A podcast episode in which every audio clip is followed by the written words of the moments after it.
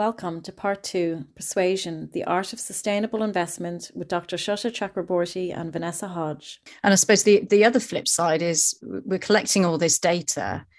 And for, for people that not, aren't familiar with the, the numbers, these are new metrics for, for most asset owners. it can just be like a sea of numbers. You know, are these numbers good? Are they bad? What, what do we actually do with it? And and it can just be a, a, data dump in a table. Um, so so what tips do you have in the way that this numerous data can be presented to to really help end users make sense of all the noise?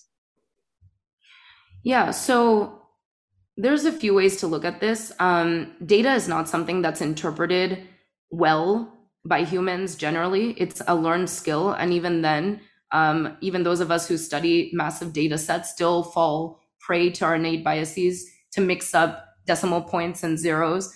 I, the average human does not understand the difference between 1 billion and 1 trillion. It's just oh, it's just a really large number in our brains. So data can't just be presented as data. It can't just numbers.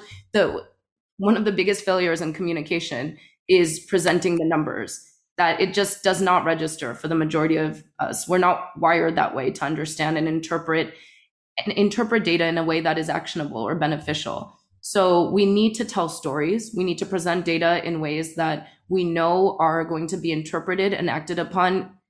So it's um, independently beneficial, but then beneficial for communities, beneficial at the state level, beneficial for companies and the wider sectors that companies belong to. Data needs to be presented as stories. And it's also really helpful to have a diverse team, to actually have expertise and I say that in quotes because what is expertise, right? Data interpretation, of course, we know um, we know that that's a certain type of expertise, but to then be able to translate that requires not just scientists, not just data scientists, especially, but really thinking through um, what an interdisciplinary team would look like so we can address complex issues so that we can present data in a way that is actually going to be acted upon beneficially. And some of the key points I want to make on this are again, this isn't exhaustive, but it's a way to start to think about who the data is being presented to and how they are potentially going to interpret it. So we need to understand first who is this target audience and what is it that the target audience understands about this data, first of all. So identifying the audience and recognizing that it, that is more than just one demographic. It is um, consumers, and consumers can be divided by age groups, by gender, by um, geographic lines. So all of these things are critical to think through before any sort of data interpretation or presentation.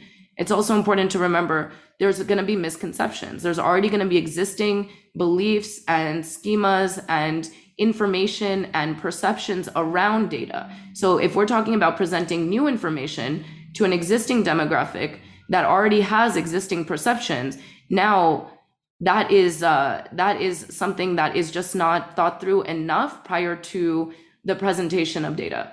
That it needs to be studied thoroughly which is what existing misconceptions might already exist in the target audience. And then an understanding of what the target audience actually wants to know about this data. Does it actually consider the data helpful? Is it going to actually in, improve understanding of a particular risk, of a particular issue, uh, of a particular decision to make, or will it be ignored because the risk isn't actually seen to be that high? So what's the point of even sharing data? Um, will it be, you know, at best ignored, at worst actually used um, in a way that we're we're the opposite of what we're hoping to achieve, right? So that's you know the potential outcomes really need to be considered then we also need to think about what is the target audience's concerns? What are their perceptions? Are, do they feel vulnerable? Do they find other demographics vulnerable, like their children? Are they concerned more about their children or the elderly? So before we present any new data to aid decision making, we have to understand what specific concerns and perceptions exist in this target audience. Um, and then how do people or consumers or stakeholders or additional portfolio companies let's identify who this target audience is how do they want to receive information is it through that the company is it through the asset manager is it through a spokesperson is it through a scientist is it through the media So that is something that's critical. How is the information being delivered? And is it being delivered through somebody or some form that is trusted? So where is where does trust fall for the target audience that's receiving this information? And this might seem silly. This might actually seem super obvious, but are the information sources, are the channels in which this information and data is being presented, is it even accessible?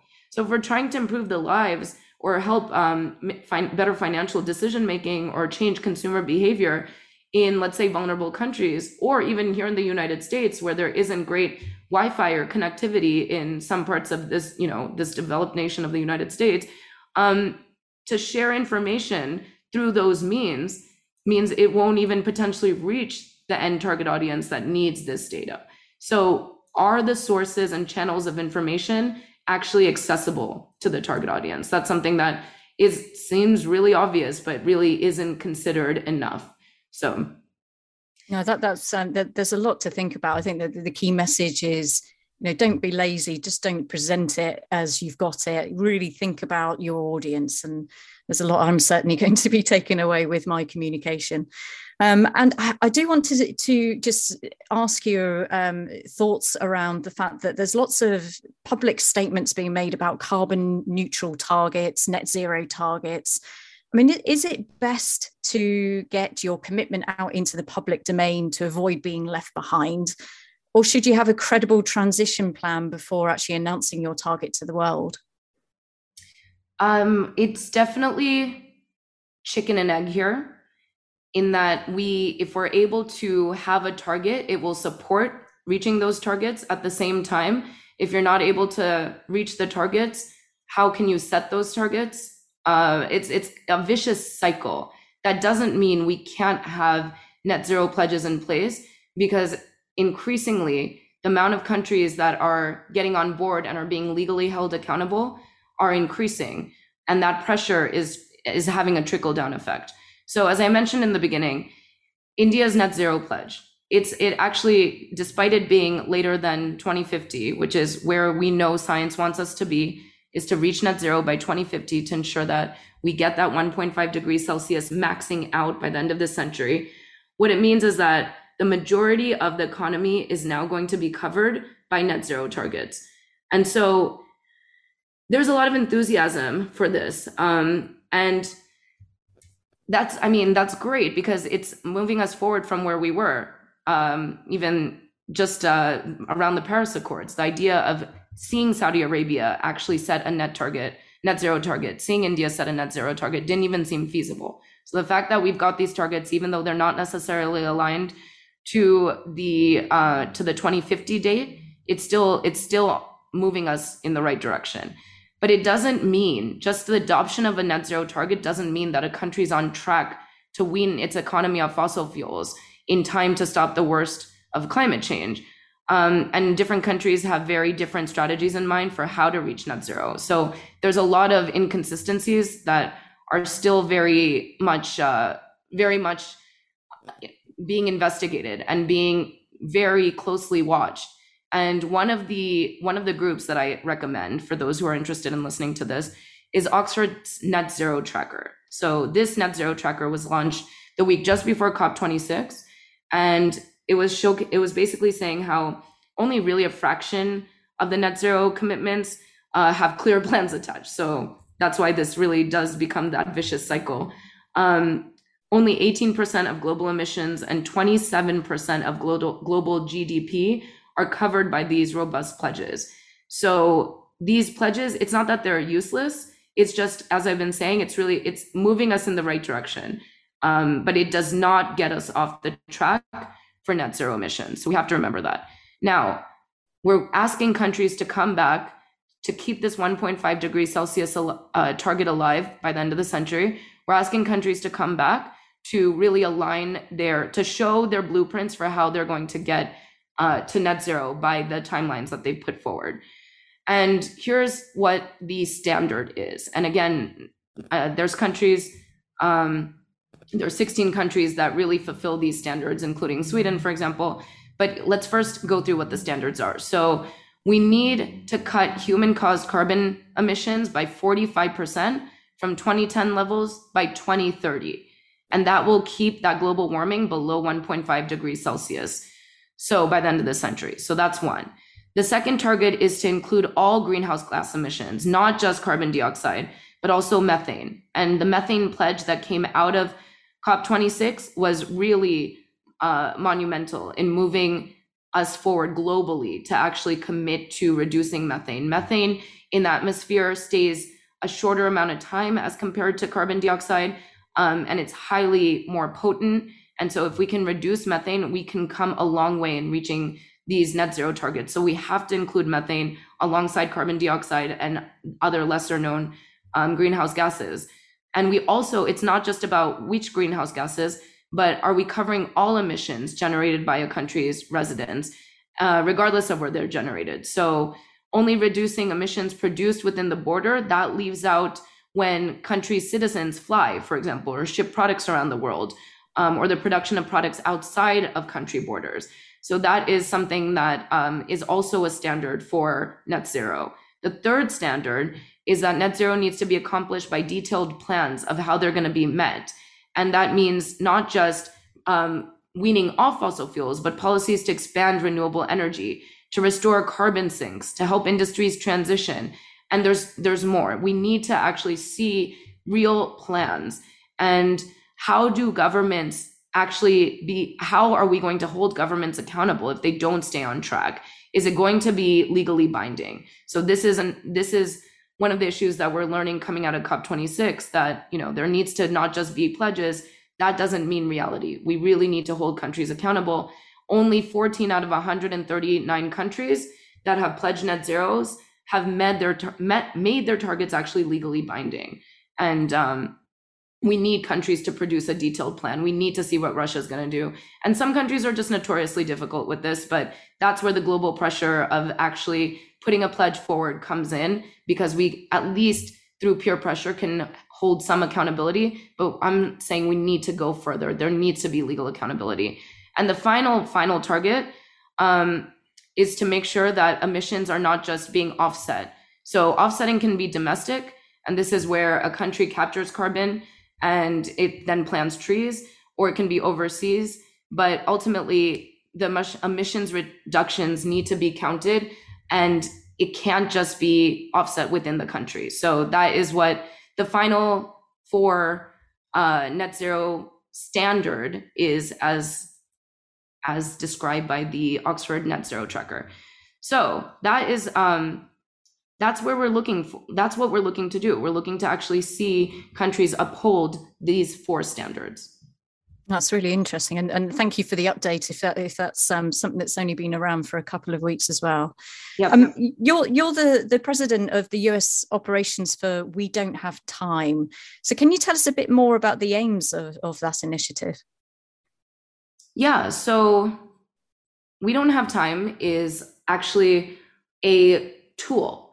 It is the world's largest social network and review platform for climate action. And it's an opportunity for all stakeholders in climate, from individuals, and I say this facetiously, but in you know, people who breathe air, people who eat food, we're all stakeholders in the climate. So individuals, and then individuals wear many different hats. So they are also community members. Um, so you can use this tool, this platform, as an individual. You can use it to showcase uh, different community level efforts. You can use it with your employee hat on, and you can um, showcase what you're what good you are doing as part of your company. What is your company doing? You can share ideas that are working. You can find solutions to some of the challenges you are having at the company level at the individual level at the community level. You can join forces. So something that you're working on um, might actually be able to be scaled through additional uh, through this network through this through the different groups that you can find support in and support for and so we're trying to create this um, virtual, virtual kind of one-stop shop for all things climate action that then has real world impacts. That's the point and purpose of We Don't Have Time. And it's really built on all of the principles of communications we've been talking about. So the importance of two-way dialogue, not just presenting data, not just doing these data dumps because they haven't worked. It's why we find ourselves in this mess ultimately is that we're not taking into consideration the people that we're communicating to, what their existing perceptions are, and how they might outright ignore or reject any efforts because we didn't take the time to really understand what's in people's minds, what's in their brains already. So this tool builds on that behavioral science um, and it allows for that two-way dialogue. It allows to be able to collect perceptions, to understand existing interpretations of data, to then be able to better share data in a way that is actually going to um, amplify efforts. So it's a it's a tool for amplification of good work.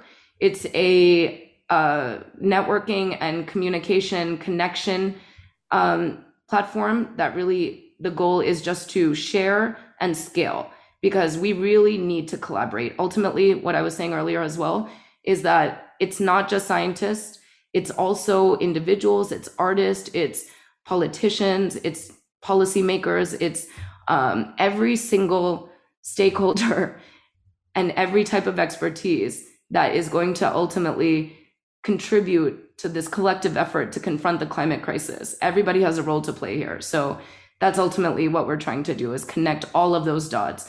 And it's going to be and I truly believe it's uh it's that's where innovation comes from. It's when you bring in diversity of thought. It's when you have perspectives and you break down silos and you are able to um, you know break barriers to communication and it's it's that's where that's the exciting um, part of this puzzle that we haven't unlocked yet is how do we actually bring together diverse talent across generations across sectors across society to really unlock the creativity and the human ingenuity that's going to push us forward to overcome these impacts of climate change. So that's the point of the tool. No, it sounds like a fantastic tool. So thank you for, for sharing. Um, and sadly, we don't have time for, for any more questions now. Um, and I think before before we started our, our conversation, I, I, did feel a little bit pessimistic about the challenge we all face. But hearing what you're saying about, you know, collectively, we all need to do our little bit, no matter how small. You know, it's got got to make a difference in the long run. And my favorite quote, which is quite applicable for this, this conversation, is, is actually from the Lorax by Dr. Seuss, which is unless someone like you cares an awful lot, nothing is going to get better. It's not. So, Dr. Chakraborty, I want to thank you so much for your contribution and insights today. And thank you, everybody, for listening. Thank you, Vanessa. This content is for institutional investors and information purposes only. It does not contain investment, financial, legal, tax, or any other advice and should not be relied upon for this purpose. The materials are not tailored to your particular personal and or financial position. If you require advice based on your specific circumstances, you should contact a professional advisor. Opinions expressed are those of the speakers as of the date of publication, are subject to change without notice, and do not necessarily reflect Mercer's opinions.